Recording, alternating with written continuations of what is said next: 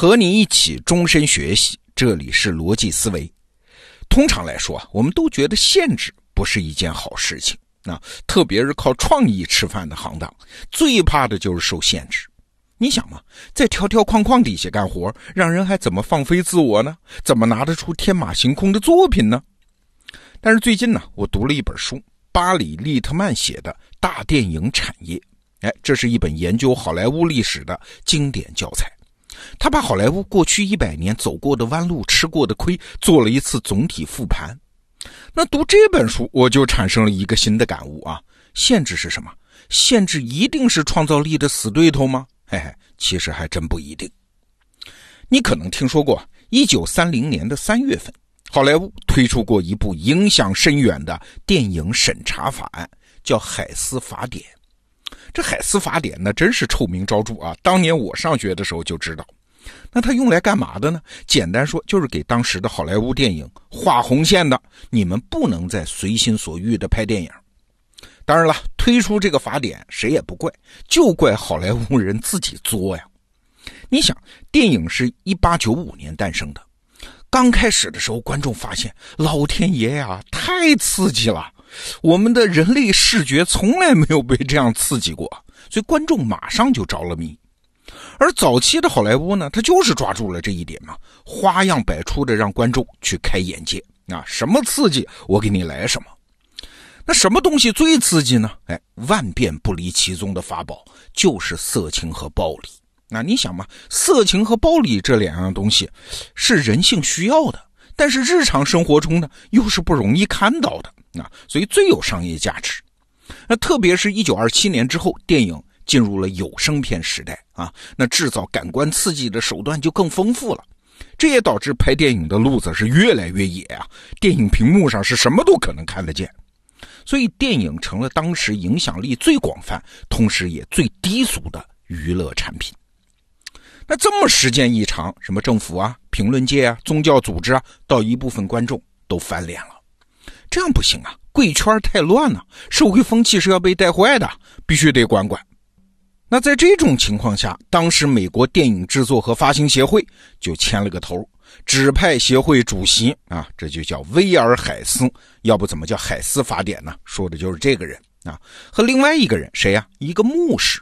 你想，这是神职人员，神职人员给电影挑错，那肯定就变得相当保守。啊，所以他们俩共同起草了一份电影审查法案，这就是一九三零年的海斯法典。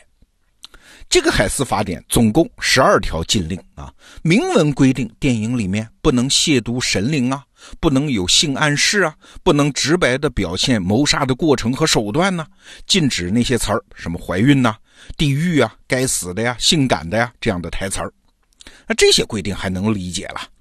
但是还有一些限制啊，比如说禁止渲染不纯洁的爱情，不能引导观众同情罪犯，不能让观众对婚姻制度产生质疑。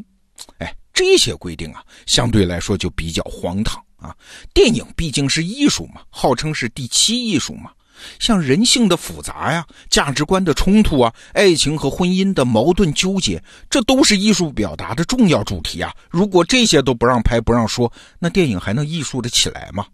但是没办法，出来混总是要还的啊！谁让你们原来把银幕弄得那么乱七八糟呢？所以海斯法典当时是不容违抗的。这审查人员会像警犬一样，每一句台词、每一个镜头里面去找找违反禁令的地方。一旦找到，你这个电影就甭想上映啊！那好莱坞的大制片厂当然也没脾气了，只能是乖乖服从。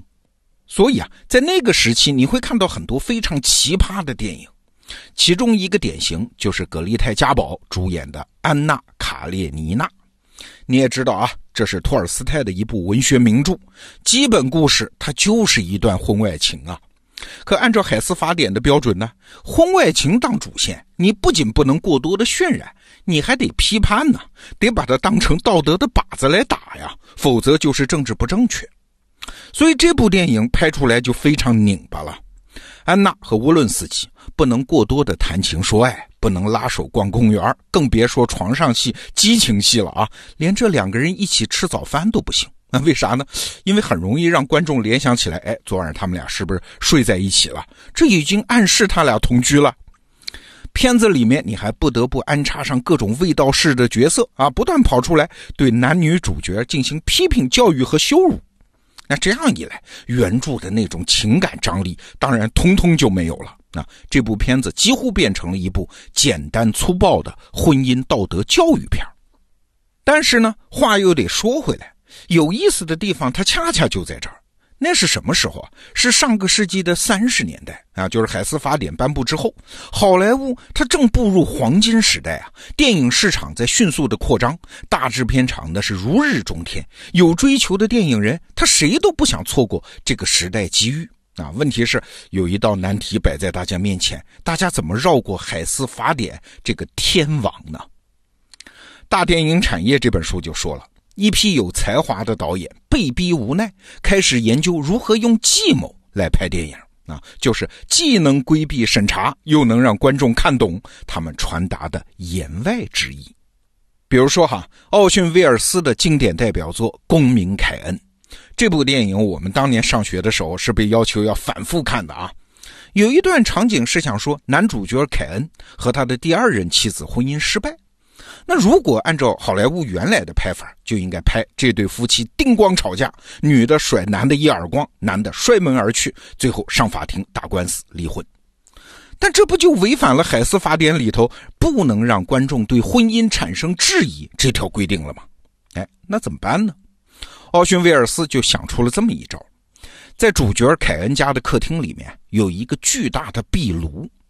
当这对夫妻感情好的时候呢，壁炉里的火焰是熊熊燃烧；而很多年后呢，只有妻子独自坐在壁炉前，而壁炉里的火已经熄灭了。哎，从审查的角度你挑不出毛病，但是观众都能看明白，壁炉和火焰就象征着婚姻关系由好变坏嘛。而且这么拍还让人耐人寻味啊，很有看头。这就是电影艺术诞生的地方。还有另一部家喻户晓的电影《卡萨布兰卡》，那本来按照经典的叙事套路啊，这故事讲到最后，那里面的主角应该双双远走高飞啊，有情人终成眷属啊，因为电影的结尾嘛，通常必须是大欢聚、大欢乐嘛。但是按照海斯法典的限制，这俩主角他是婚外情哎，婚外情是不能鼓励的，所以不行哎，所以《卡萨布兰卡》最后的结局就只好改成男主角放弃这段感情。啊，这叫发乎情，止乎礼，双方相忘于江湖。但是没想到，就是这种永远的遗憾，反而让《卡萨布兰卡》这部片子成了爱情片的经典。这本书里啊，还做了一个统计啊，海斯法典施行的时期，就是上个世纪的三十到五十年代，恰好也是好莱坞电影产业的鼎盛时期。有些制片公司一年能拍七百部电影。仅仅一九三八年一年啊，每周能卖出去八千万张电影票，这什么概念啊？你要知道，当时全美国的人口才一点三亿，一周能卖八千万张电影票啊，这个上座率太惊人了。这种拍片的速度和观影的人次，是今天的电影业完全没法想象的。而且那个阶段，什么《一夜风流》啊，《关山飞渡》啊，《呼啸山庄》啊，《绿野仙踪》啊，这些不朽的佳作都是在那个时期拍出来的。还有像奥逊·威尔斯啊、希区柯克呀、弗兰克·卡普拉呀这些电影大师，也都诞生在那个时代。所以难怪啊，三十年代好莱坞电影的领军人物之一，制片人达里尔就说了这么一句话：说《海斯法典》对我的保护，远比他对我的伤害。要大得多。回顾好莱坞这段历史啊，我们会发现，限制这个东西啊，它不一定会给人的思维和创造力戴上手铐和脚镣。你看，无论是公民凯恩，还是我们刚才讲的卡萨布兰卡，都是因为受到了电影审查的限制嘛，他不得不放弃了常见的表达手法。那这么做呢，最初的目的当然是为了安全，为了电影能上映，为了制片厂能活下来。但是也正是因为这种限制，就逼着当年的好莱坞电影人放弃简单又讨巧的套路，专注于干嘛？专注于电影镜头的探索和开发嘛，拼命在电影的语法和修辞上搞创新嘛，这才创造出了更精妙的隐喻、更高级的表达策略。哎，也正是因为这样，电影才跳出了直接提供感官刺激的那种低段位啊，拥有了越来越高的格调和审美趣味。那换句话说，电影这个时候才更像一门艺术该有的样子。所以你看，限制不一定会堵死了你的路啊，限制有的时候是让有才能的人有机会在更高级的层面展开竞争啊。好，这个话题我们今天先聊到这儿。逻辑思维，明天见。